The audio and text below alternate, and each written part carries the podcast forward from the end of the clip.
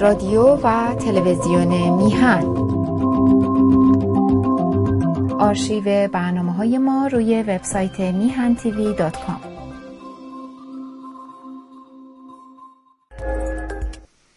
با درودی دوباره خدمت یکایک شما خوبان و نازنینان.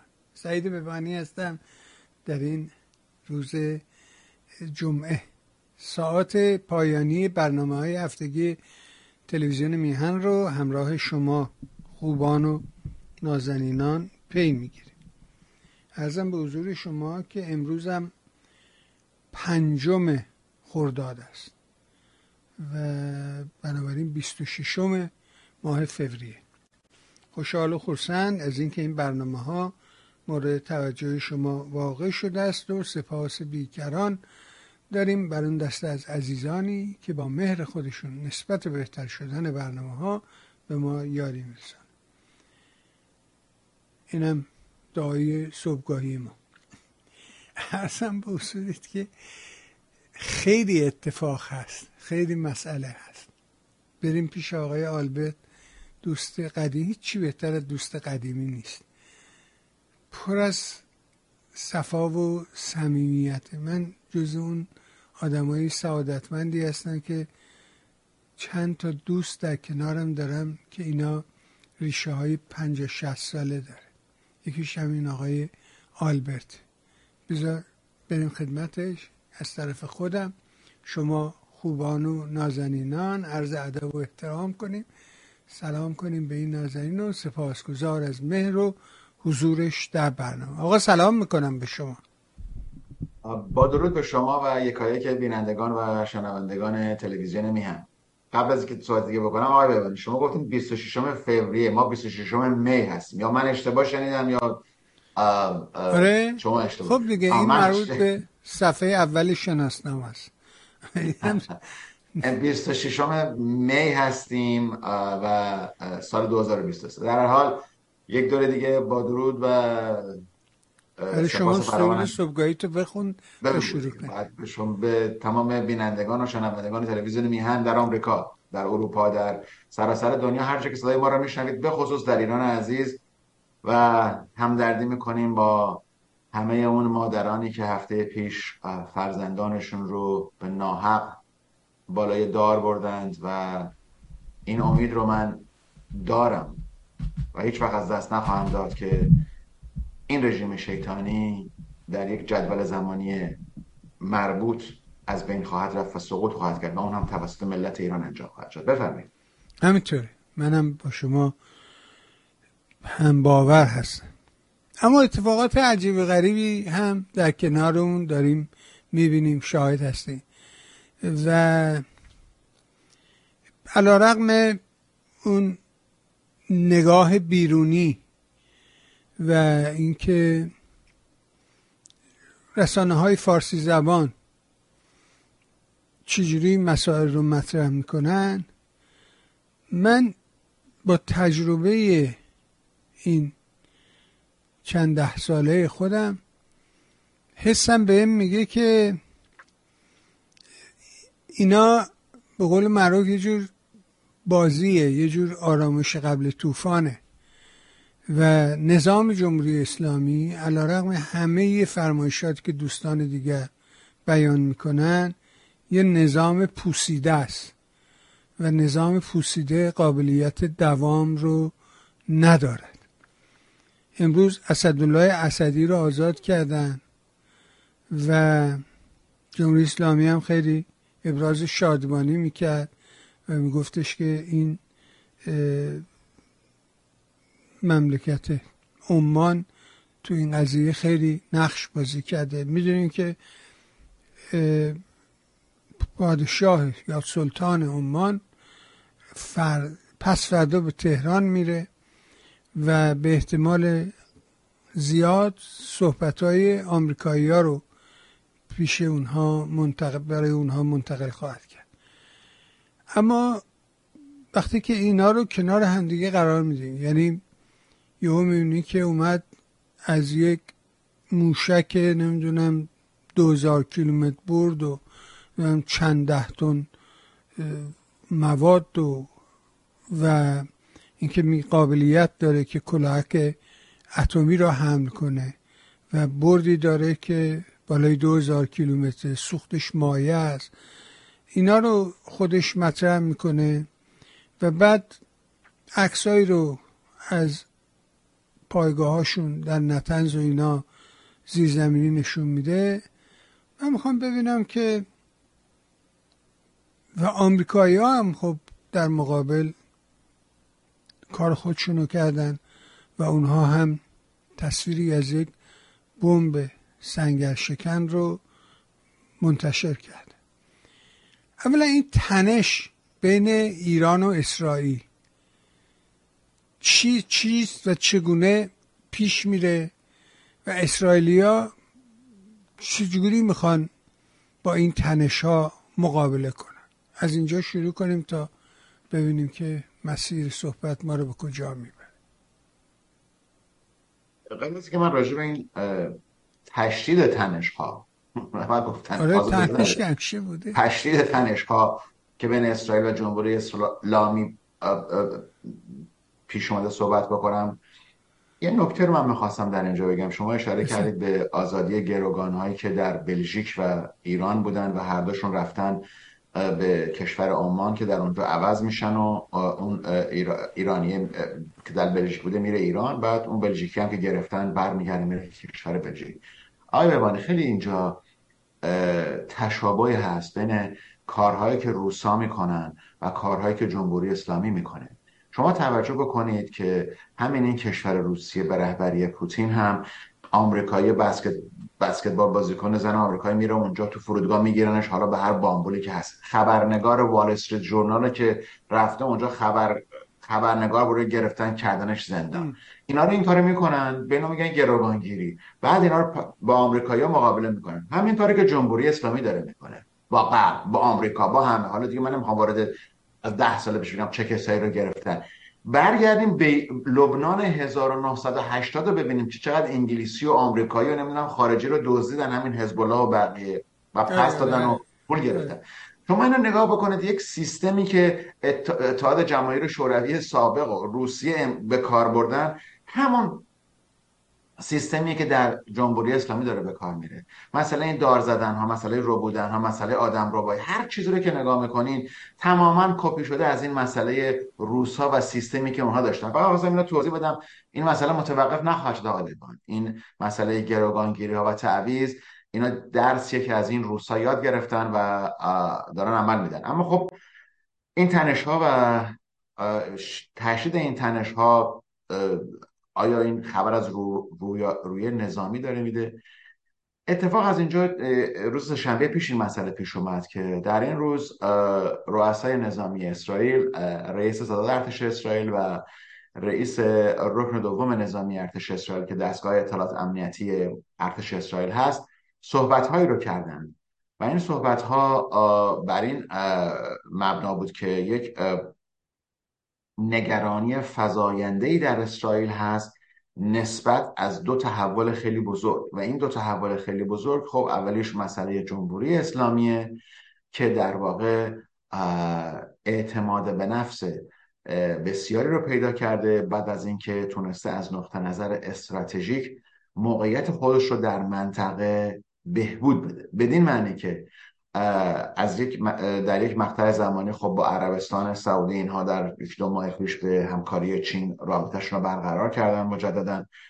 و این مسئله رو اگر ما نگاه بکنیم با کمبود اشتهایی که آمریکا در خاور میانه داره و خاور میانه دیگه برای آمریکا اون اولویت رو نداره و برنامه هسته ایران و در واقع اون غنی کردن آرانیوم در سطحی که بتونن در به مرحله آستانه ای در واقع تولید بمب اتم برسن برای اسرائیل نگرانی های زیادی رو ایجاد کرده. در کنار این یعنی شماره دو اون دو که گفتم مسئله حزب الله و فعالیت های شدید حزب الله فعالیت های زیادتری که در مرز با اسرائیل داره انجام میده. بدین معنی که نیروهای حزب الله در اونجا مانورهایی رو دارن انجام میدن و در ماه مارچ گذشته چند تروریست حزب به داخل اسرائیل نفوذ می‌کنن و در اونجا بمبی رو در واقع می‌ذارن و این بمب منفجر میشه و یک عرب اسرائیلی در اونجا مجروح میشه.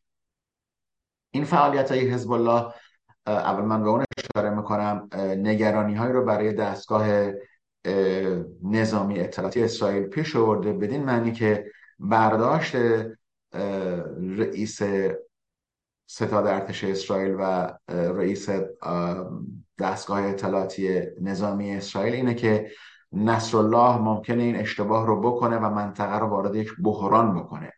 بدین منظور که نصرالله در صحبتهای خودش گفته که اسرائیل امروز غرق مسائل داخلی منظور اصلاحات قضایی بود که آقای بنجامین نتانیاهو در دست داشتن و هنوز هم در دست دارن که انجام بدن. نصرالله این تصور رو می‌کنه که در واقع اسرائیل چون گیرودار این مسائل هست نمی‌تونه جوابگوی در واقع حمله یا تحریکات نظامی حزب الله باشه. این دو مسئله ایه که در واقع دستگاه اطلاعات نظامی اسرائیل رو اول دستگاه نظامی اسرائیل رو در چند روز گذشته در واقع در فکر فرو برده بود.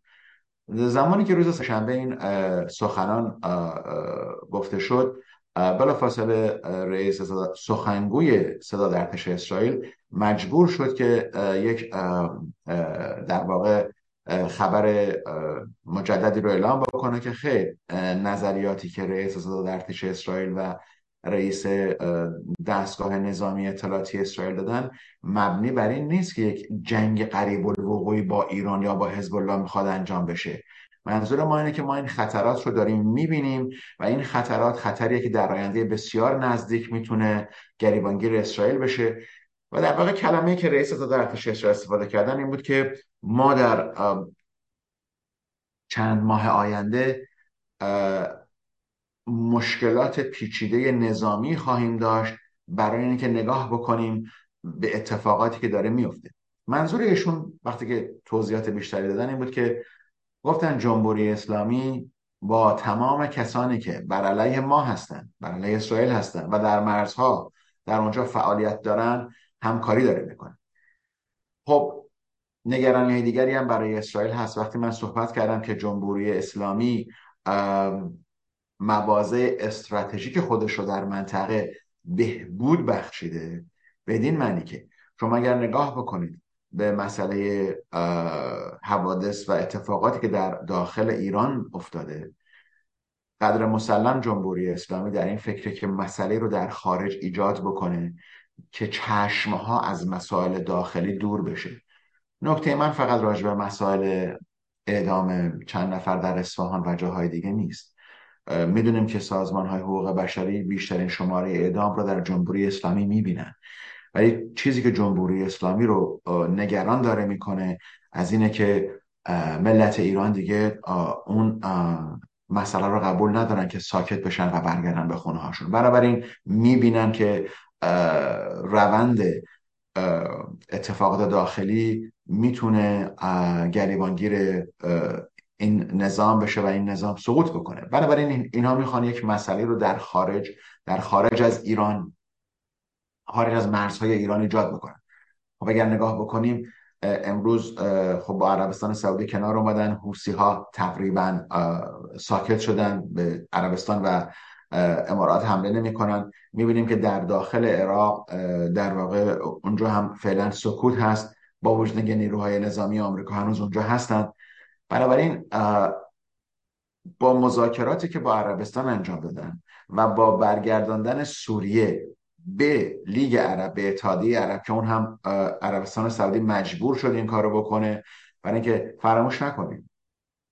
همین اسد مسئول کشتن 500 600 هزار نفر سوری و نزدیک به 11 میلیون سوری از این کشور بیرون رفتن.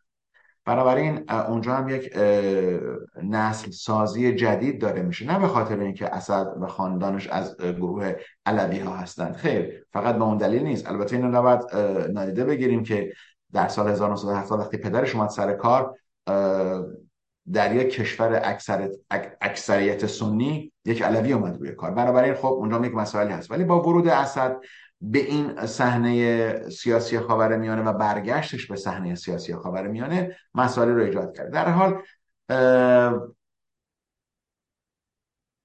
رئیس رئیس ارتش اسرائیل از نگرانی های خودش نسبت به اتفاقاتی که در چند ماه آینده اتفاق خواهد افتاد سخن داشت می‌گفت.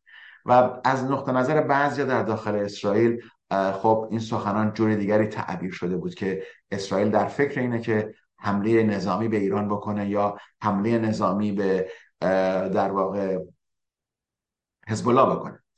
در حالت حزب الله و ایران که بزرگترین نگرانی های اسرائیل هستند چون سوریه در حال حاضر اون قدرت رو نداره و نمی‌تونه با اسرائیل گریبانگیر بشه مگر اینکه از طریق حزب الله تقویت میشه. این نکته رو من اینجا میگم که در حال حاضر سلاحهای بسیار زیادی پهپادهای ایرانی در داخل سوریه مستقر هستن. اسرائیل از این مسئله کاملا آگاه هست می‌دونه و تا اونجایی که تونستند در واقع هر محموله نظامی که میاد تا اونجا که می‌تونن در واقع اونها رو مورد حمله قرار میدن. غیر از اون متهم کردن رئیس صدر ارتش اسرائیل نسبت به جمهوری اسلامی که در تمامی مرزهای ما می‌خوان که تنش رو ایجاد بکنن. نکته دیگری هم که در واقع بسیار مهم بود این بود که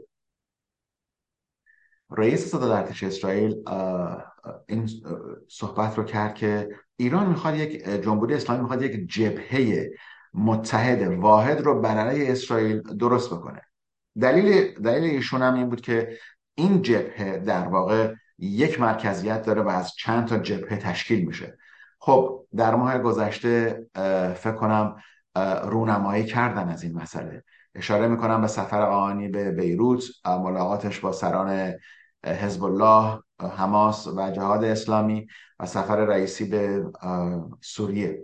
در واقع این سفرها سفرهای اقتصادی یا قرارداد اقتصادی نبوده و این نتیجه گیری رو دستگاه نظامی اطلاعاتی اسرائیل داره می‌کنه که جمهوری اسلامی در فکر که سوریه رو به صحنه مبارزه یعنی یک جنگ بین اسرائیل و جمهوری اسلامی بکنه.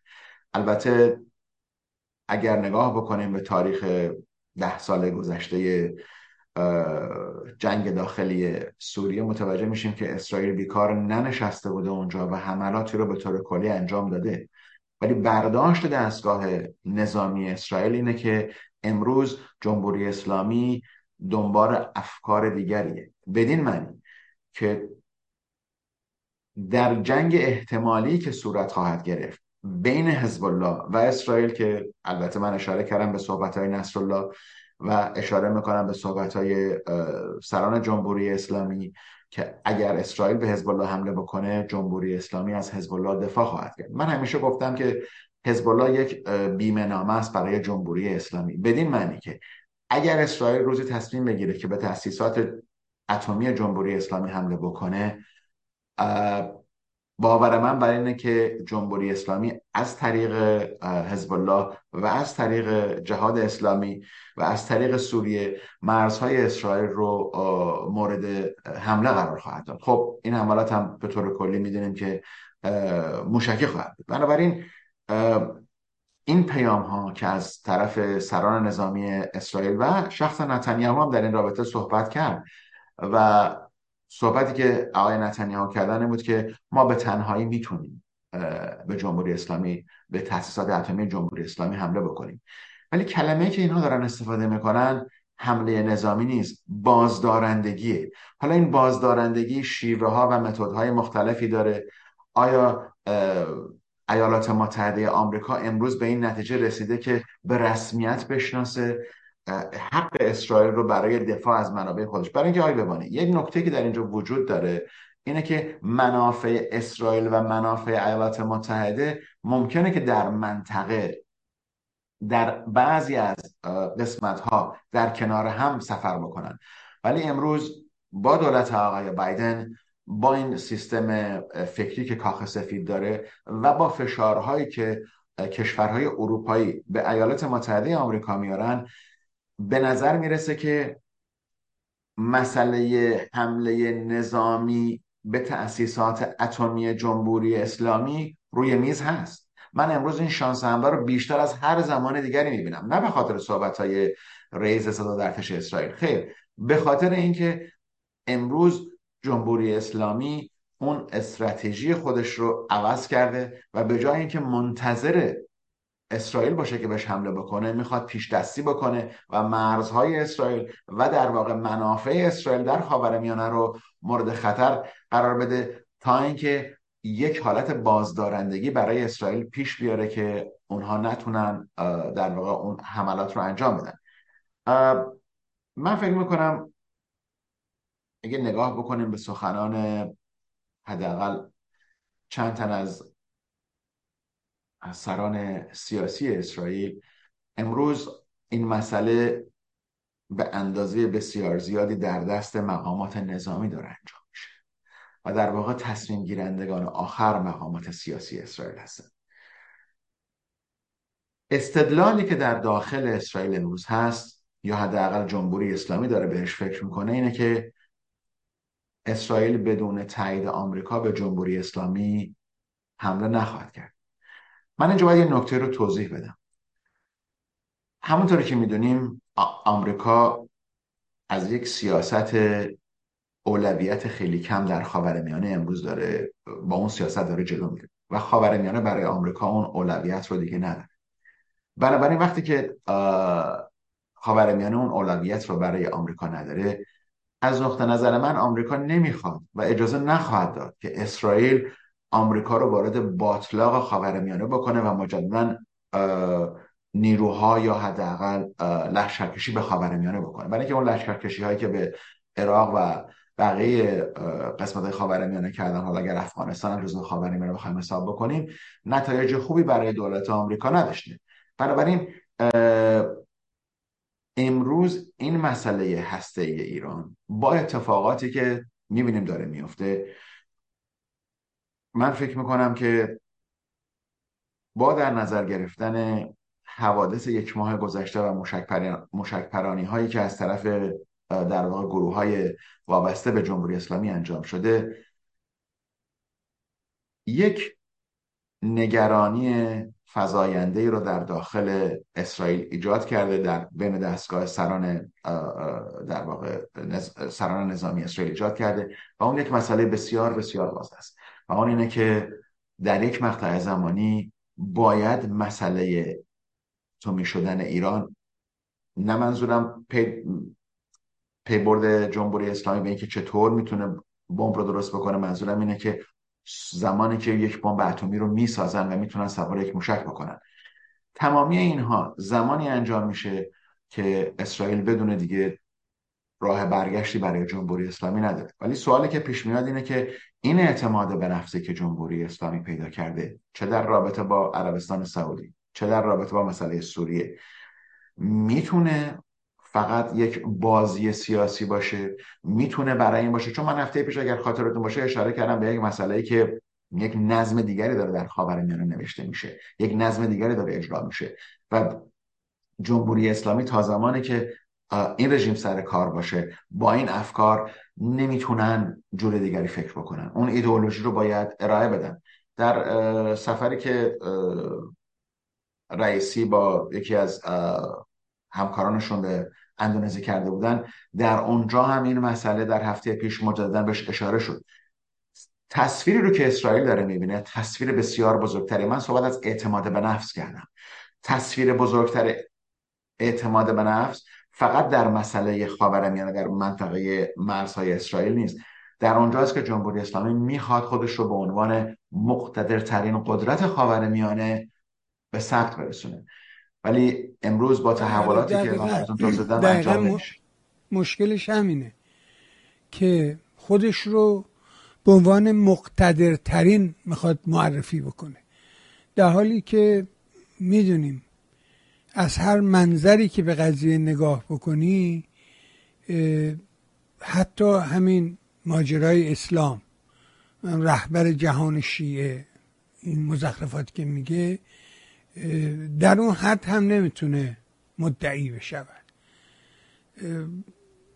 خود داستان اسلام سپاره داره. یعنی یکیش عربستانه که میگه اصلا خونه خدا اینجاست کلیدش دست خاندان ماست و کلید خونه خدا دست همین خانواده آل سعوده.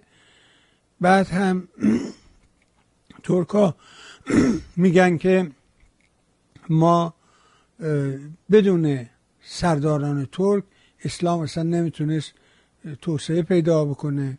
تمام این لشکرکشی ها و این فتوحاتی که به نام دولت اسلام ثبته فقط تحت همین سرداران ترک بوده. خود این. بعد مسئله نفت. که ایران خب یه روزگاری جز در حقیقت اولین جایی بود که در خاورمیانه نفت پیدا شد. نفت رو انگلیس ها در آوردن.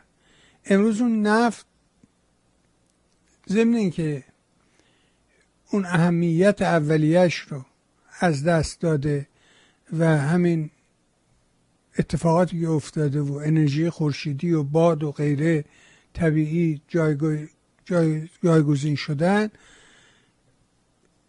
مسئله تولیدشم به اندازه هیچ کدوم از کشورهای منطقه نیست. خیلی ضعیفتر از کشورهای دیگه است. تعداد تولید هفته همین هفته با آقای سلیمی صحبت می‌کردیم راجع به این موضوع و اینکه خرج و دخل نمی‌کنه نفت براشون.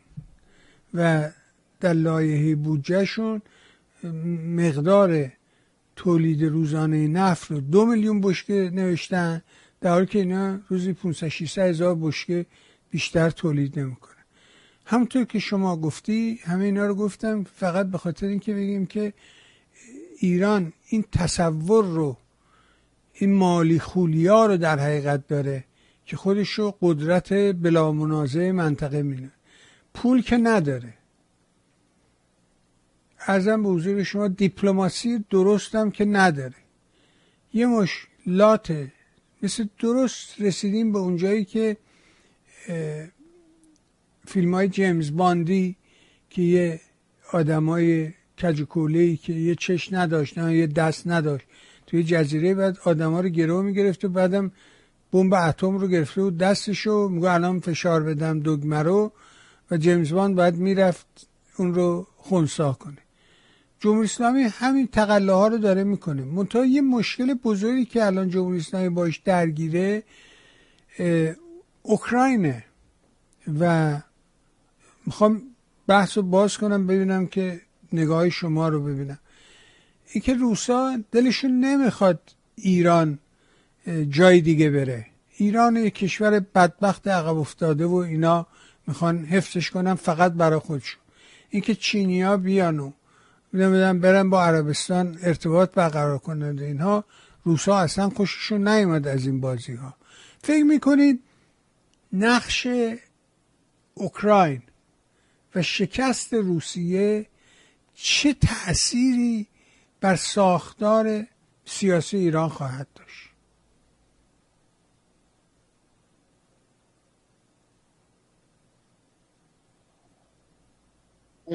جنگ جنگ اوکراین. بله. همش هم. همیشه جنگ به طور کلی کارهای عجیبی برای متحدین و اتحاد اتحادهایی که بین کشورها هست انجام میده. جنگ اعضای یک اتحاد رو اجازه بدید من اینطوری صحبت بکنم. زمانی که جنگ اوکراین شروع شد روزی نبود که صدر اعظم آلمان و رئیس جمهور فرانسه زنگ نزنن به پوتین که آقا چیکار داری می‌کنی؟ وضع اروپا رو داری هم میریزی. بعد از یک سال می‌بینیم که خیلی تغییر پیدا کرد. در حال جنگ همیشه تغییرات زیادی رو در شراکت ها و اتحادها میده. جنگ شرایط رو سخت می‌کنه. ولی یه اتفاق دیگه هم میافته. و اون اینه که اگه نگاه بکنیم به مسئله اوکراین متوجه مسئله میشیم که در پارسال زمانی که جنگ شروع شد یک اتفاق دیگری هم افتاد. آمریکا نمی‌خواست تانک بده به اوکراین. بعد وقتی که آمریکا گفتش که ما تانک های ابراهامز رو میدیم به اوکراین آلمان ها گفتن ما تانک هم میدیم. بله. فرانسه گفت ما هم تانک میدیم بقیه کشور میدیم. بعد صحبت از این شد که هواپیمای F16 بدن به اوکراین. آمریکایی اول گفتن نخیر ما این کارو نمی‌کنیم خلبانا رو تعلیق نمیدیم. بعد گفتن که نخیر ما هواپیمای F16 رو میدیم. حالا دلیلی که من دارم این صحبت رو می‌کنم تا اون جواب شما رو که در ساختار سیاسی جمهوری اسلامی چه خواهد کرد اینه که امروز این اتحادی هایی که من صحبت کردم منظورم ناتو و بقیه سازمان هایی که وجود دارن.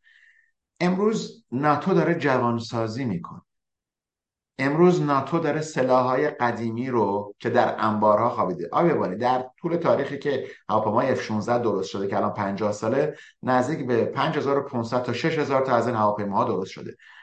اینکه کتشلوار و کراوات و کفش نیست که 6000 تا درست بکنن که. خب هواپیمای جنگی مگه چند تا کشور دنیا می‌تونن بخرن این هواپیماها رو؟ بنابراین شما نگاه بکنید که خب این هواپیماها دیگه الان تقریبا ابسلیت قدیمی شده. الان دیگه هواپیمای F35 و F22 و نمی‌دونم هواپیمای استلس و بقیه داره میاد بیرون. بنابراین انبارها داره خالی میشه. سلاحهای قدیمی داره استفاده میشه. ولی یه نکته مهمتری رو پیش آورد. برای هفتاد و هفت سال در اروپا صلح تا اینکه پوتین اومد این جنگ رو برای انداخت. اروپا خط تولید اسلحه رو تقریبا کم کرده بود یا بسته بودن یا متوقف کرده بودن. بودجه نظامی رو تقریبا به صفر رسونده بودن که حتی اگه خاطرتون باشه رئیس جمهور قبلی آمریکا رفت و به این کشورها گفت که شما باید بودجه بیشتری به ناتو پرداخت بکنید که بتونه ناتو از شما دفاع بکنه.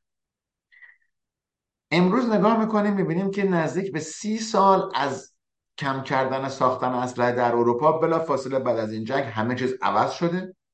اون تغییری که من گفتم پیش اومده. همه شروع کردن به اسلحه سازی جوانسازی ناتو و بازنگری مجدد نسبت به مسئله اروپا و آینده اروپا با حضور روسیه. حالا در اینجاست که ما وارد این مسئله میشیم که ما چه روسیه رو می‌خوایم آقای بهبان ما آمریکا چه روسیه رو می‌خوایم چه نوع روسیه رو می‌خواد؟ قدر مسلم دستگاه های اطلاعاتی آمریکا زمانی که وقتش باشه که مسئله رو اعلام بکنن مثل همین دیروز شو گفتن روس ها سلاح های اتمی تاکتیکی به بلاروس فرستادن. خب این نشانگر ضعف و شکست روسیه است. نگاه می‌کنیم می‌بینیم فقط اون سازمان وگنر که یک سری از مزدوران تفنگدار و مسلح هستن نزدیک به 20 هزار نفر کشته داده اونجا. یعنی دیگه توانایی موندن در اونجا رو نداره در روسیه در اون شهر باکموت رو نداره. تمامی اینها نشانگر یک مسئله است که چطور یک جنگ می‌تونه ساختار سیاسی یک کشور دو کشور یا سه کشور رو عوض کنه. جنگ اوکراین به جمهوری اسلامی اجازه داد. همونطور که من اشاره کردم خودش رو به عنوان یکی از مقتدرترین کشورهای خاور میانه اعلام بکنه. البته اگر که جمهوری اسلامی این پهپادها رو داره میده یا در روسیه دارن کارخونه تولید پهپاد می‌زنن اون به اون دلیله که جمهوری اسلامی دنبال تشکیل یک نیروی هوایی پیشرفته است. این سلاح ها رو داره میده این پهپادها دارن میدن که از روسیه هواپیماهای سوخوی 32 رو بگیرن. یا الان در 35 هم دارن می‌زدن در داخل اونجا و سیستم های هوایی S400 و پیشرفته رو بگیرن. اتفاق دیگری که داره میفته اینه که کشورهای ناتو کمک های بیشتری رو دارن با اوکراین می‌کنن به دلیل اینکه جمهوری اسلامی وارد این مسئله شده و داره این پهپادها رو میده به روسا بنابراین اینجا جمهوری اسلامی خودش با دخالت بیجایی که در اوکراین کرده داره ساختار سیاسی خودش رو عوض می‌کنه. بدین معنی که روسیه وقتی ضعیفتر میشه و امروز اتاق فکری جمهوری اسلامی بر این فکره که بعدشون نمیاد که روسها در اونجا ضعیف بشن. بعدشون نمیاد که روسها در اوکراین شکست بخورن که به نظر من شکست نخواهد بود. باز هم تمام مسائل با مذاکره به پایان خواهد رسید. ولی تأثیری رو که روسیه در داخل ساختار سیاسی جمهوری اسلامی و تغییراتی رو که داره انجام میده اینه که اگر روسیه ضعیف باشه و نتونه در واقع کمکی به کشورهای همجوار خودش بکنه. در آنجاست که جمهوری اسلامی با اعتماد به نفسی که پیدا می‌کنه در اون منطقه فشار سیاسی خودش رو نسبت به کشورهای خارجی بیشتر می‌کنه. این از نقطه نظر خارجی. منظورم آذربایجان ترکمنستان ارمنستان و بقیه است. اون نفوذی که در اونجا خواهند کرد. برای اینکه این دفعه تنها راهشون که نفوذی که می‌تونستن بکنن در خاورمیانه حرکت به سوی عراق و کشورهای دیگه بود. ولی اگر روس ها ضعیف بشن و نتونن اون اتحادیه حالا هر چیزی که باقی مونده رو بین خودشون نگه دارن جمهوری اسلامی وارد عمل خواهد شد. اما در داخل چه تغییر تغییری خواهد گذاشت بر ساختار جمهوری اسلامی؟ این رژیم رو بیشتر وحشی تر می‌کنه کشتار رو بیشتر می‌کنه. برای اینکه در اینجاست که اون هدف خارجی داره به ثمر می‌رسه. هم در خاور میانه در سوریه و لبنان و غزه و جاهای دیگه ما فعال هستیم. بنابراین برای نشان دادن قدرت بیشتر خودمون ما احتیاج داریم که در کشورهای دریای خزر که هستن در اونجا نفوذ پیدا بکنیم. و این مسئله اجازه میده که در داخل مبارزه بیشتری بکنن و جل سرکوب سرکوب بکنن اعتراضاتی خواهد شد. بنابراین من فکر می‌کنم که ضعیف شدن روسیه یا پیروزی روسیه در این جنگ که من پیروزی نمی‌بینم باعث تغییرات در جمهوری اسلامی خواهد شد. برای اینکه جمهوری اسلامی الان نمی‌تونه فقط به ماهی 150 تا 200 تا پهپاد دارن تولید می‌کنن و تمامی این پهپادها نمیره به روسیه. تعدادی از اینها برای عراق در به عراق فرستاده میشه که در اونجا دارن مستقر می‌کنن. تعدادش در سوریه داره میره و به حزب الله هم دارن میرسونن. و فراموش نکنیم چند ماه گذشته که پهپادها حمله کردن به نیروهای آمریکایی از عراق این پهپادها پرواز کرد. بنابراین با این تولید کمی که دارن ولی خب قیمت های خیلی مناسبی که دارن می‌تونن برنامه رو ادامه بدن. اما چه مقداری از این باعث تغییر در داخل خواهد شد؟ تغییر در داخل آقای بهبانی ملتی که از نقطه نظر اقتصادی تحت فشار هست باز هم میگم نارضایتی مردم فساد دستگاه رهبری و دخالت خارجی می‌تونه رژیم ها رو عوض بکنه و تا الان این رژیم ها رو عوض کرده و در 500 سال گذشته همین مسئله بوده. بنابراین جمهوری اسلامی با تحریماتی که بر علیهش هست نمی‌تونه تا اون زمانی که بخواد به این نفع کمک بکنه و کشورهایی مثل عراق و لبنان و سوریه رو تحت کنترل خودش در بیاره. آقای ببانی فقط در خاتمه این رو من اشاره می‌کنم. امروز شما من در قسمت اول راجع به سوریه صحبت کردم. چرا راجع به سوریه و گفتم سوریه می‌تونه صحنه جنگ ایران و جمهوری اسلامی بشه؟ برای اینکه امروز روس ها به خاطر دخالتشون در, به خاطر جنگ اوکراین مجبور شدن نیروهای خودشون یا هر چیزی رو که داشتن ساز و برگ نظامی یا همون چند تا سیستم عقب افتاده اس هم که داشتن از سوریه بردن بیرون. این نشون اینه که روسیه توانایی این جنگ رو نداشته. هیچ کشوری توانایی جنگ فرسایشی رو نداره. بنابراین جمهوری اسلامی امروز اومده خودش رو جایگزین روس ها تقریبا در داخل سوریه داره می‌کنه و تصور نادرست سران جمهوری اسلامی اینه که همین عمل رو می‌تونن در جاهای دیگه انجام بدن. بنابراین سختی های داخلی منظور من نقطه نظر اقتصادی برای ملت ایران بیشتر خواهد شد و اون به این دلیله که من میگم دخالت های خارجی جمهوری اسلامی رو در داخل ضعیفتر خواهد کرد. به خاطر اینکه این تحریمات آقای بهبهانی می‌دونیم که کشنده است و این جنبوری جهل و جنون نمی‌تونه به این نحو دوام بیاره. بفرمایید. آره از لحن صحبت های همین وزارت خارجه آمریکا و کاخ سفید پوسته روش اینه که بله خب ما باید دیپلماسی رو حفظ کنیم و ما راه گفتگو رو پیش می‌گیریم. حالا اگه همین خط رو ادامه بدیم و بگیم اینا صد درصد می‌خوان این کار رو انجام بدن آیا فکر می‌کنی که میرن پای یه قرارداد جدید با جمهوری اسلامی؟ جمهوری اسلامی تن میده. چون که یه سیگنال میده ولی آمریکایی ها میگن نه آقا اصلا همچی خبرهایی نی اون میگه چرا ما رفتیم پای برجام این میگه نه مثلا ما همچی حرفی نمیزه فکر می‌کنی چه این گربه بازی تا کجاست؟ و بالاخره فکر می‌کنیم میان میشینن یه نام نیستن دوباره با هم دیگه.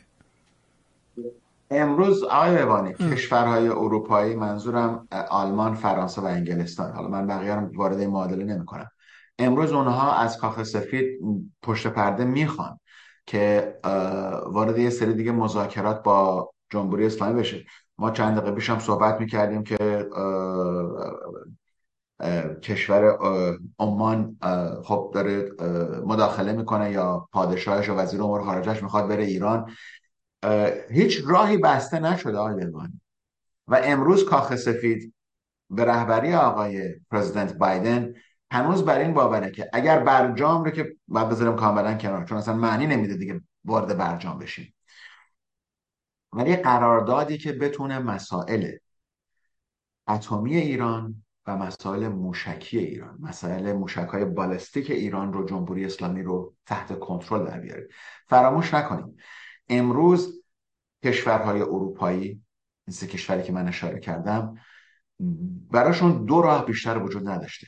یا اینکه برگردن سازمان ملل و از سازمان ملل به خاطر اینکه جمهوری اسلامی از نتونسته برجام رو به طور کامل انجام بده یا رفته غنی سازی داره می‌کنه تحریمات رو مجددا حالا ببینم چه تحریم دیگر می‌خوان برگردونن.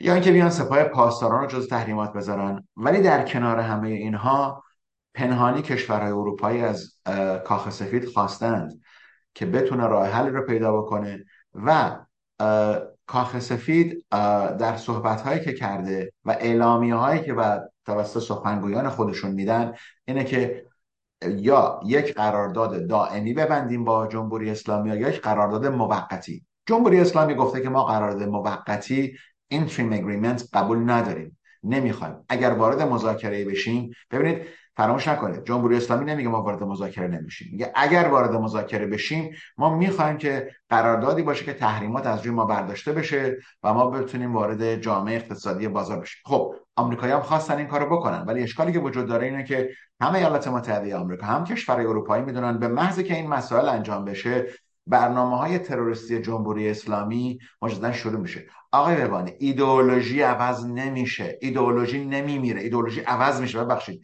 ایدئولوژی از به این ایدئولوژی این رژیم ننگین مسئله خرابکاری و تروریستی در سراسر دنیاست. اینکه عوض نمیشه که. شما وقتی پول بیشتر به اینا بدین دوباره همون بند بساط رو در خاورمیانه و در جاهای دیگه حالا یه روزا ممکنه با افغانستان و طالبان در بیفتن. فران دامدام این مسئله شروع شده. بنابراین من نمی‌تونم اینجا ببینم که آمریکا می‌تونه این مسئله رو انجام بده. دلیلش هم آقای ببانی خیلی ساده است. امروز ایالات متحده آمریکا در این مقطع زمانی که داریم صحبت می‌کنیم در چند ماه آینده دنده انتخاباتی آمریکا به دنده بالاتری میره و فصل انتخاباتی آمریکا شروع میشه. بنابراین زمانی برای آمریکا نمونده اگر هم بخوان با جمهوری اسلامی مذاکره بکنن. بنابراین در می‌تونم بگم 15 16 18 ماه آینده تنها مسئله که وجود داره مسئله انتخابات آمریکاست و آمریکا نمی‌تونه ایالات متحده آمریکا به رهبری آقای پرزیدنت بایدن این فرصت رو نداره و فعلا امروز فقط مسئله انتخابات و مسئله دیگر آمریکاست. اما در کنار همه این مسائل آقای ببانی مسئله موشک های بالستیک ایران برای اروپا نگران کننده است. مسائل موشک های بالستیکی که صحبت داریم ازش می‌کنیم با بردهای بسیار برای اروپا نگران کننده است توجه بکنید آقای بیمان هم میگم. روسیه ای که امروز می‌تونه اون موشک ها رو به طرف آمریکا شلیک بکنه یا به طرف اروپا امروز دلنگرانه. چینی ها بعد از این مسئله G7 که هفته پیش در هیروشیما ژاپن بود متوجه یک مسئله شدن و اون مسئله خیلی ساده است. ژاپن با کره جنوبی و ویتنام وارد قرارداد میشه. آمریکا با فیلیپین قرارداد مجدد امضا کرده که تمامی اینها برای جلوگیری از حضور چینی ها در اون مسئله دریاست. بنابراین من فکر می‌کنم که چیزی رو که آمریکا حداقل داره بهش نگاه می‌کنه اینه که این مسئله زیاد برای آمریکا اهمیت نداره. ولی من هنوز بر این باورم که آمریکا آزادی عمل اسرائیل رو به رسمیت شناخته و اگر به جایی برسن مسئله این نیست که اینا موشک نشون میدن اونا عکس بمب نشون میدن. اینجا این نکته نیست. برای اینکه اهمیتی که امروز وجود داره یک مسئله است. و اون اینه که اگر جمهوری اسلامی دست یا پیدا کنه به بمب اتمی با اون موشکایی که دارن میگن آیا استفاده خواهد کرد؟ به نظر من بله. من اشاره می‌خوام بکنم به این مسئله موشکا اگه که شما سوالی ندارین آقای بهبانی. این موشک هایی که جمهوری اسلامی راجبش داره صحبت می‌کنه که برد زیادی دارن من فکر می‌کنم دلنگرانی های زیادی هم در اورشلیم داره ایجاد می‌کنه هم در پایتخت های اروپایی. مسئله دیگری که در اینجا بسیار ناراحت کننده است یا حداقل دستگاه اطلاعاتی اروپا و آمریکا خیلی بهش توجه کردن اینه که عکس هایی که از ماهواره ها گرفتن دیدن که جمهوری اسلامی داره در این نتنز تونل های رو حفر می‌کنه که تا 100 متر برن زیر زمین. حالا این تونل ها که 100 متر دارن میرن زیر زمین در همون زمانی که این خبر اومد بیرون یکی از پایگاه های هوایی آمریکا در ایالت میزوری. عکس این بمب سنگر شکنی که اسمش هست GBU-57 نشون دادن بعد از چند ساعت این عکس رو از روی وبسایت برداشتن. روی اینستاگرام این پایگاه هوایی برداشتن. وقتی ازشون سوال شد که چرا این عکس رو شما برداشتین گفتن که خب این عکس داشت اطلاعاتی رو راجع به این بمب برملا می‌کرد. هیچ اطلاعاتی راجع به بمب بر یه عکسی بود که از یه بمب بود. من فکر می‌کنم در همون زمانی که خبرهای رونمایی موشک بالستیک جدید جمهوری اسلامی هم همونطور که شما اشاره کردیم با مایه با مایه داره یعنی سوخت جامد داره پرواز می‌کنه و برد زیادی داره. دستگاه های اطلاعاتی آمریکا هم تصمیم گرفتن که این بمب رو نشون بدن. بگن که اگه شما اونو دارین ما هم این بمب رو داریم اینجا. حالا این بمب تا 60 متر میره زیر زمین منفجر میشه. خب میان دستکاریش می‌کنن تا 100 متر بره زیر زمین. ولی من یه نکته رو می‌خوام جای اشاره بکنم. شیوه های مختلفی وجود داره برای جلوگیری از اینکه جمهوری اسلامی بتونه اتمی نظامی بشه. در حال این پایگاه نظامی گفت که ما به ما این دو تا بمب رو دادن که ما این بمب ها رو در اینجا تست بکنیم و ببینیم که قدرت تخریب این بمب ها چقدر است. من فکر می‌کنم اتفاقی که داره میفته اینه که با وجود اینکه دستگاه های اطلاعاتی اسرائیل میگن که جمهوری اسلامی هنوز تصمیم نگرفته که صاحب بمب اتمی بشه. باور من چیز دیگریه. باور من اینه که هنوز جمهوری اسلامی به اون مرحله نرسیده. من باورم اینه که اگر برسه به اون مرحله با صحبت هایی که کردیم که می‌خوان خودشون رو قدرتمندترین کشور خاورمیانه نشون بدن و در اونجا در اون هدف دارن دارن میرن من فکر می‌کنم که این بمب را خواهند ساخت. آیا حمله احتمالی نظامی آمریکا و اسرائیل یا اسرائیل به جمهوری اسلامی این رو متوقف می‌کنه؟ متوقف نمی‌کنه ولی من فکر می‌کنم به تاخیر میندازه. باز هم این مسئله رو یک طور دیگه من تکرار می‌کنم. تمامی راههایی که با جمهوری اسلامی برای جلوگیری از اتمی شدنش بود پیش اومده. مذاکرات تحریم ها خرابکاری در پایگاه های نظامی حمله نظامی و تغییر رژیم. این دو راه باقی مونده.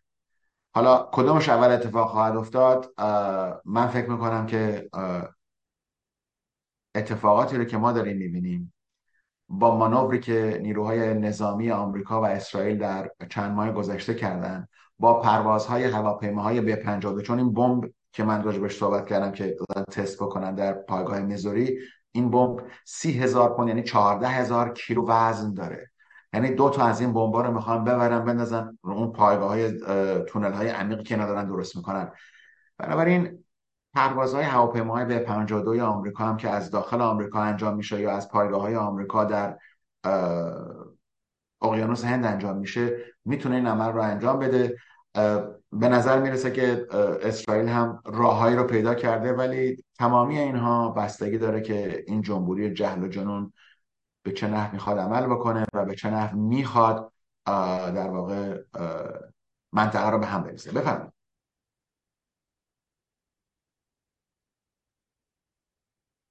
آره نکات مهمی بود. نگرانی اروپایی ها نمی‌دونم نمایش همین موشک که در مقدمه ارز کردم خدمتتون. اینا مسائل مهمیه. ولی سراخه با صحبت هایی که بایدن می‌کنه و اصراری بر این که ما اجازه نمیدیم تحت هیچ شرایطی ایران مجهز به سلاح هسته ای بشود. این نشون میده که این جنگ اجتناب ناپذیره یعنی به حال این جنگ سرآخر اتفاق خواهد افتاد. با توجه به اینکه روسیه در اوکراین هم درگیره و خودش هم در حقیقت چهره محبوبی در این لحظات تو جای دنیا نیست.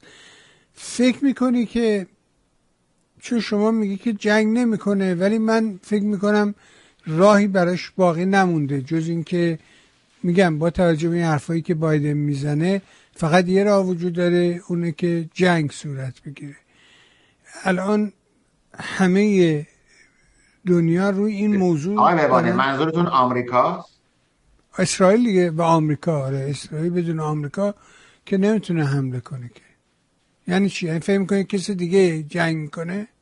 نه نکته من آقای بیوانی در اینجا یک مسئله هست. اگه شما به 90 روز گذشته نگاه کرده باشین از وزیر امور خارجه آمریکا مشاور آقای بایدن رئیس ستاد ارتش آمریکا جنرال های ستکام همه به اسرائیل رفتن.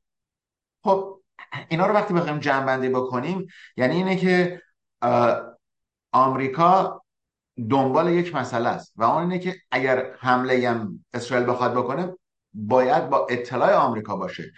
و وقتی من صحبت می‌کنم که آمریکا داره به رسمیت می‌شناسه آزادی عمل اسرائیل رو ولی با اطلاع آمریکا این, این مسئله انجام خواهد شد. و این سرار نظامی و سیاسی وقتی به اسرائیل در سه ماه گذشته رفتن باور من بر اینه که اونها برای جلوگیری از حمله ناگهانی اسرائیل. و من در صحبتام گفتم این رو که اسرائیل احتیاج داره به هواپیماهای سوخت سوخت دهنده ای که در هنوز در دست نداره ولی ممکنه راه های دیگه ای رو پیدا بکنن.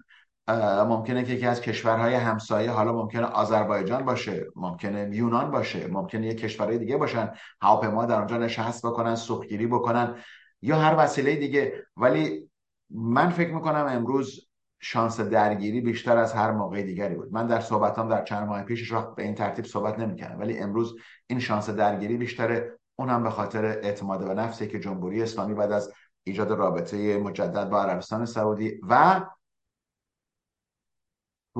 فروکشی تظاهرات در داخل ایران فکر می‌کنم قدری این اعتماد به نفس رو داده. ولی دولت ایالات متحده آمریکا امروز نمی‌خواد وارد جنگی در خاورمیانه بشه. من در صحبت هم اشاره کردم آقای آقای پرزیدنت بایدن با اون وضعی که از افغانستان به اون نحو اومدن کشیدن اون نحوی که از در واقع خاورمیانه نیروها رو خارج کردن. و دیگه ما الان هر موقع تنش ایجاد می‌شد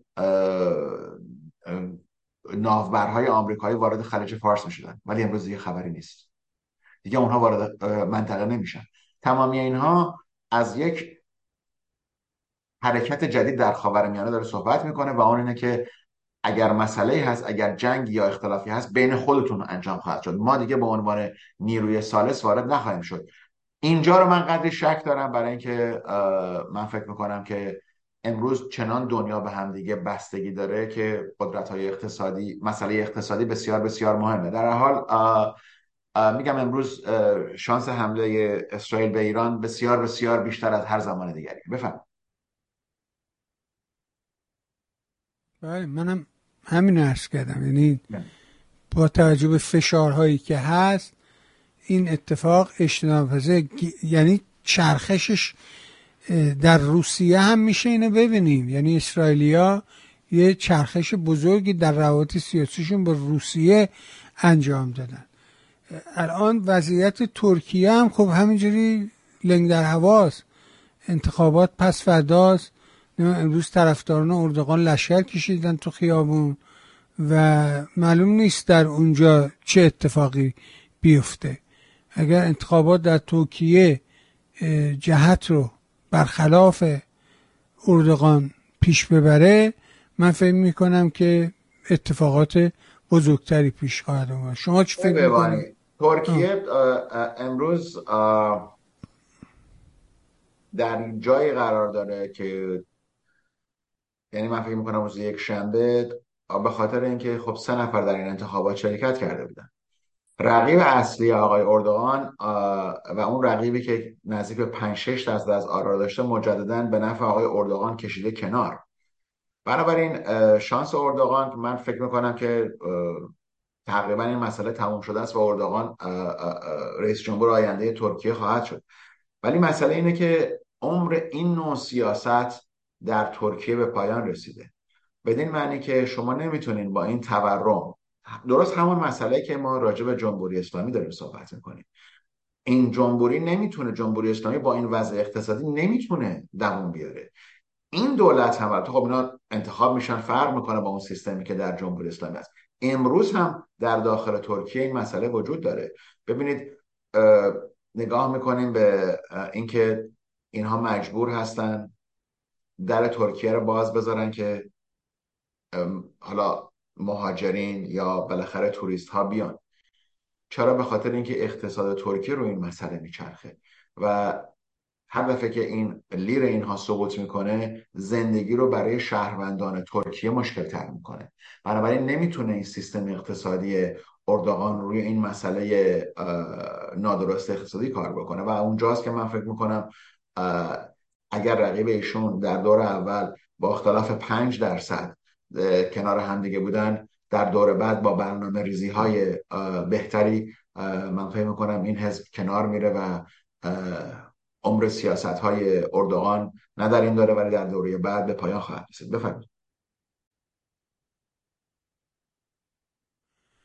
یعنی انتخابات پیش رو میبازه اردوغان؟ همین اردوغان می‌بره این انتخابات رو. ولی در آینده بسیار نزدیک چون از حال مزاجی خوبی هم برخوردار نیست. من فکر نمی کنم که کس دیگری در داخل ترکیه باشه که بتونه این سیاست رو به این نحو جلو ببره. بنابراین مخالفین اردوغان امروز اگر این این دورم میبازن روز یک شنبه به نفع اردوغان تمام میشه. ولی در چند سال آینده اردوغان نخواهد تونست مجددا سر کار بمونه. بسیار. ارزم به که بذار بریم سراغ با توجه به وقتی که باقی مونده بریم سراغ خود آمریکا و انتخابات در آمریکا دو ترامپ در مقابل همدیگه یه ترامپ بی سواد یه ترامپ با سواد. یه ترامپ تحصیل کرده از مدرنترین دانشگاه های جهان و یکی که از مرسه ها بیرونش کردن. چی می‌بینین جریان رو آقای آلبرت؟ بکنم اشارتون منظور آقای دیسنتس هست. خب معلومه فرماندار فلوریدا بله. فرماندار فلوریدا که چند روز پیش چقدر عصبانی شد ترامپ از اینکه این اومده روی صحنه. خیلی شاکی بود. خب شاکی بودن ایشون برای اینه که ایشون یه رقیبیه و یه سری اشکالاتی رو ایجاد خواهد کرد برای آقای ترامپ. ولی در رابطه با خود آقای دیسنتس اولا که طریقه که ایشون اومد خودش رو کاندید اعلام کرد به نظر من حالا خیلی دیگه این حرف زدن. ایشون اومد رفت روی این توییتر با آقای ایلان ماسک. خب هم سر صدا کردن که 250 260 هزار نفر روی این توییتر داشتن اینو گوش می‌کردن. اولا اینکه رای دهندگان اصلی آمریکا که طرفداران یعنی رای دهندگان دست راستی آمریکا مگه چند درصدشون روی توییتر هستن که صحبت ایشون اصلا گوش بکنن؟ ایشون مسئول به همون سبک معمولی یعنی در یک شهر کوچکی در یه جایی که خب خیلی طرفدار داره بیاد این کار رو انجام بده. منتها می‌خواست نشون بده که ایشون هم مثل آقای ترامپ که در سال 2016 از طریق توییتر و سوشال میدیا شبکه های اجتماعی اومدن جلو می‌خواست به همون اعلام بکنه. هر این توییتر چند دفعه کرش کرد. من خودم گوش می‌کردم. چند دفعه کرش کرد و خب درست نبود. ولی رویه ایشون اشتباه بود. ولی آقای دسنتس از نقطه نظر فرمانداری ایالت فلوریدا فرماندار خوبی هستند. چندین جایشون اشتباه کرده در داخل فلوریدا. یعنی که اومده با دیزنیلند و میکی ماوس شروع کردن جنگیدن که قدرت رو از اونا بگیرن و می‌دونیم که بزرگترین یکی از بزرگترین قدرت های اقتصادی در داخل ایالت فلوریدا همین دیزنیلندی که در داخل ایالت فلوریدا است آقای سانتز سانتز پول زیادی رو دارن در اختیارشون برای خرج کردن. آقای ترامپ اون اندازه پول ندارن ولی تا الان که داریم صحبت می‌کنیم نظرخواهی هایی که در داخل حزب جمهوری خواه کردن به نظر می‌رسه که آقای دیسنتز متوجه شده نمی‌تونه مثل آقای ترامپ در میانه و چپ حزب جمهوری خواه قرار بگیره. باید بیاد در قسمت راست حزب جمهوری خواه قرار بگیره و ایدئولوژی دست راستی های حزب جمهوری خواه رو پیاده بکنه. بنابراین این داستان به قول معروف سر دراز داره و امروز و فردا تمام نمیشه. منتها طریقه که آقای ترامپ همیشه بازی رو انجام میدن اینه که شخص متقابل رو براش یک کرکتر و یک شخصیتی می‌سازن اونجوری که خودشون می‌خوان. و این دفعه برای آقای دیسنتس هم این کارو کرده. ولی آقای دیسنتس باید خودش رو معرفی بکنه. یعنی اینکه بگه من کی هستم من چی هستم. من فکر می‌کنم ایشون آدم باهوشیه تحصیلات خوبی هم دارن. من بعید می‌بینم که ایشون نامزد حزب جمهوری خواه بشه. البته ممکن اشتباه دارم می‌کنم ولی در این مقطع زمانی این رو میگم. بعید می‌بینم من فکر یعنی می‌کنم در convention رای نخواهد آورد. مقصود اینه. یعنی اعلام که کرده. بله. خب میگم گفتم نامزد حزب جمهوری خواه. یعنی ایشون خودشو کاندید کرده الان ولی نامزد نهایی کی, کی از طرف حزب جمهوری خواه بره؟ من هنوزم فکر می‌کنم آقای ترامپ این مسئله رو می‌برن. ولی من مطمئن نیستم آقای ترامپ بتونن هر کسی که از جانب حزب دموکرات بیاد جلو رو شکست بدن. ولی در سیاست هیچ وقت یه مثالی هست که میگیم never say never. این همچی چیزی نیست. هیچ وقت نمی‌تونیم بگیم هرگز این اتفاق نمیافته. ولی به نظر می‌رسه که صحنه مبارزاتی انتخاباتی آمریکا در 2024 اگر امروز بخوایم این پیش بینی رو بکنیم آقای بایدن و آقای ترامپ خواهند بود. حالا با مسائل قانونی که آقای ترامپ داره با مسائل توضیح بدین که چی میشه. بله. با مسائل قانونی که داره آیا می‌تونه شرکت بکنه؟ یکی از دادگاه هایی که چند روز پیش برنامه بود رئیس دادگاه در اومد گفتش که نه شما می‌تونید هر انتخابات در انتخابات شرکت بکنید. هر کاری هم بخواید می‌تونید انجام بدید. منتها راجع به این کیس نمی‌تونید صحبت بکنید.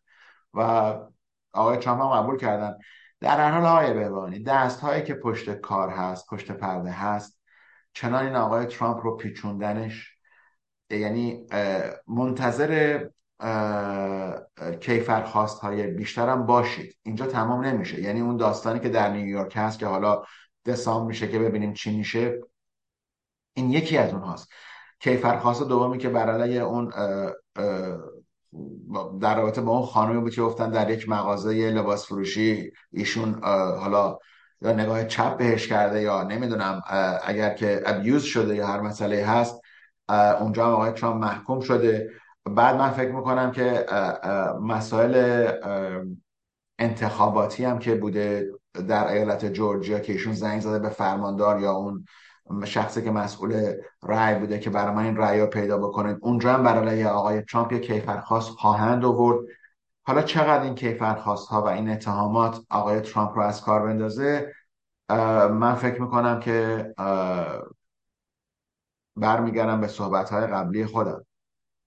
برای اینکه آمریکا بتونه از این مرحله گذر بکنه در چهار سال آینده هر کسی که رئیس جمهور آمریکا بشه به نظر من رئیس جمهور نادرستیه. چه آقای بایدن بخواد بشه چه آقای ترامپ.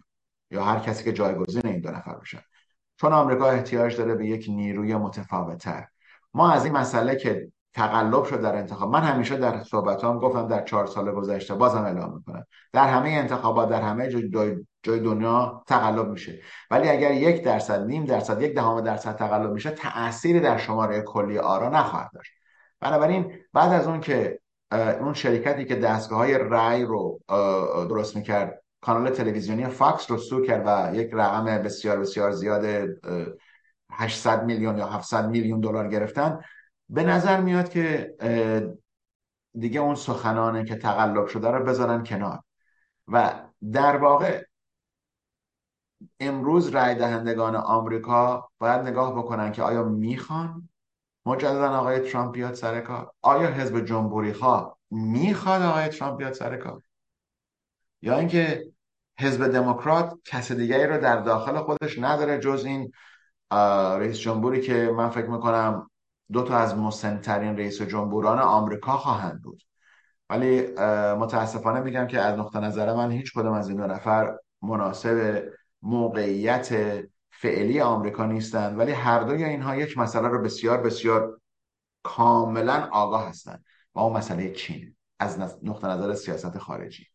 می‌دونن که ما باید کارها رو با آمریکا برگردونیم. این مسئله در واقع برنامه های بعدی خواهد بود.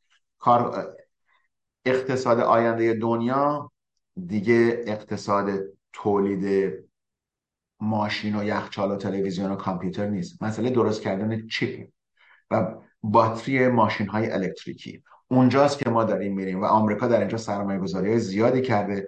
بنابراین اگر مسئله مهاجرت مسئله اقتصاد داخلی و مسئله سیاست خارجی سه مسئله که همیشه در همه انتخابات مورد بررسی قرار می‌گیره. و این دفعه باید ببینیم که حالا من در هفته آینده بیشتر صحبت خواهم کرد که چرا مرزها رو باز کردن و اجازه میدن این همه مهاجرین به این نحو وارد آمریکا بشن. آیا واقعا آمریکا احتیاج به نفرات بیشتری داره؟ خب جواب من خیلی ساده است. این کشور 350 میلیون بیشتر جمعیت نداره. به نظر من تا 700 800 میلیون هم می‌تونه جمعیت داشته باشه. زمانی تولیدات رو از اینجا بردن بیرون. الان دارن تولیدات رو برمیگردونن. برای اینکه آمریکا می‌دونه با قدرتمند تر شدن چین چین آمریکا رو مورد چالش اقتصادی نظامی و سیاسی قرار خواهد داد. بنابراین اون صحبتیه که هر کدوم از رئیس جمهورهای آینده آمریکا براشون هست ولی این دو شخص آقای ببانی از نظر من مناسب نیستن. بفرمایید.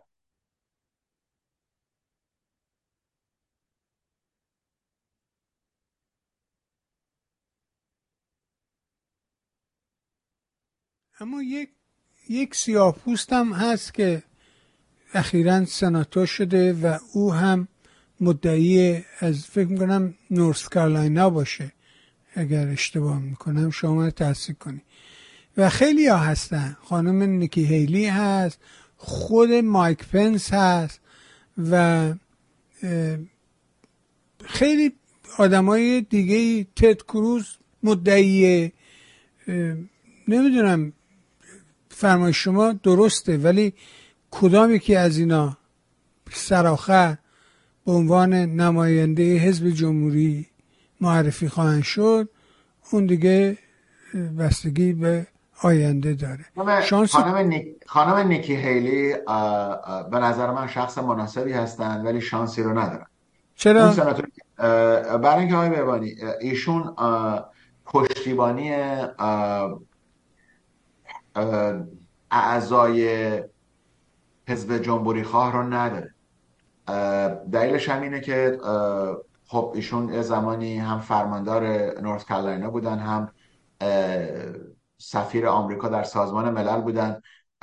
به نظر من سیاست های دست راستی رو خیلی خوب می‌فهمن متوجه میشن ولی از رأیگیری هایی که در داخل حزب دموکرات شده ایشون حتی ده درصد هم نتونسته ببخشید حزب جمهوری خواه شده نتونسته رأی بیاره. از نقطه نظر مایک پنس و بقیه باور من بر اینه که شاید مایک پنس و پامپئو بتونن با آقای دیسنتس در اون حالت کنار بیان که جلوی ترامپ رو بگیرن. چون فراموش نکنیم که بزرگترین faction بزرگترین قسمت حزب جمهوری خواه قسمت evangelical Christian های آمریکا هستن که مسیحیان انجیلی بهشون میگیم بنابراین دو رهبر بزرگ اونها که آقای مایک پنس و آقای پامپو هستند می‌تونند با آقای دسنتس در واقع قاطی بشن. و اونها وزنه سیاسی هستند. خانم نیکی هیلی وزنه سیاسی نیست. نداره. اون محبوبیت رو در داخل حزب نداره و نمی‌تونه اون کار انجام بده. ولی آقای تد کروز من فکر می‌کنم دفعه قبل امتحان کرد نمی‌تونه ایشون اون ماده رو اون خمیره رو نداره. ولی آقای دسنتس رو اگر این دور هم نتونه نامزد حزب جمهوری خواه بشه من آینده سیاسی درخشانی رو برای آقای دسنتس می‌بینم. ایشون می‌تونه چون در طرف راست حزب جمهوری خواه قرار داره این شانس رو داره. اشتباهاتی کردن ایشون در داخل فلوریدا. ولی آقای بهبانی من در خاتمه این رو میگم. فراموش نکنیم که اگر یه نفر فرماندار خوبی در یک ایالت باشه دلیل نمیشه که بتونه رئیس جمهور خوبی هم باشه. من برمیگردم به رونالد ریگان. رونالد ریگان فرماندار کالیفرنیا بود. ایشون چندین دفعه نتونست در حزب جمهوری اصلا به ده دستم نرسید. تا اینکه متوجه شد که باید در صحنه سیاسی حزب جمهوری خواه مطرح بشه. وقتی که ایشون مطرح شد کسی که ایشون رو به اون طبقه بالا آورد کسی جز جورج هربرت بوش نبود. یعنی پدر این پرزیدنت بوش اول. بنابراین آقای دیسنتس هم به همچو وزنه احتیاج داره. آیا اون وزنه توسط مایک پنس و پامپو ایجاد میشه؟ خواهیم نیست خود اونا چی؟ خود اون دوتا اصلا شانسی دارن؟ من فکر می‌کنم آقای پامپئو دنبال این مسئله نیست ولی آقای پنس برای اینکه ایشون معاون آقای ترامپ بوده و توجه بکنیم که ساختار سیاسی آمریکا روی قانونه. ساختار سیاسی آمریکا رو خواست نیست. آقای ترامپ به خواست خودش میگفتش که تقلب شده و ما باید رأی ندیم و آقای مایک پنس نباید در اون روز ششم ژانویه 2020 که دیدیم چه اتفاقاتی افتاد در اون روز آقای مایک پنس داشتن در داخل سنای آمریکا رأی رو تایید می‌کردن. بنابراین شاید آقای پنس بخواد خودی نشون بده و نشون بده که در واقع چقدر کشور آمریکا رو دوست داره. اینا همه بستگی داره آقای ببانی که محبوبیت آقای ترامپ در داخل ببینید آقای ببانی حزب جمهوری خواه در آخر سر باید متحد بشه. یعنی نمی‌تونه نمی‌تونیم یه سری آرا این طرف باشه یه سری آرا این طرف. چپ و راست و مرکز باید یکی باشن. بنابراین من فکر می‌کنم که امروز آقای ترامپ شاید متوجه این مسئله نشده باشه ولی زمان براش پیش می‌بره و باید نظریات آقای دیسنتس و پنس رو جلب بکنه. باور من اینه که تمامی اینها بستگی به اتفاقاتی داره که برای آقای ترامپ خواهد افتاد.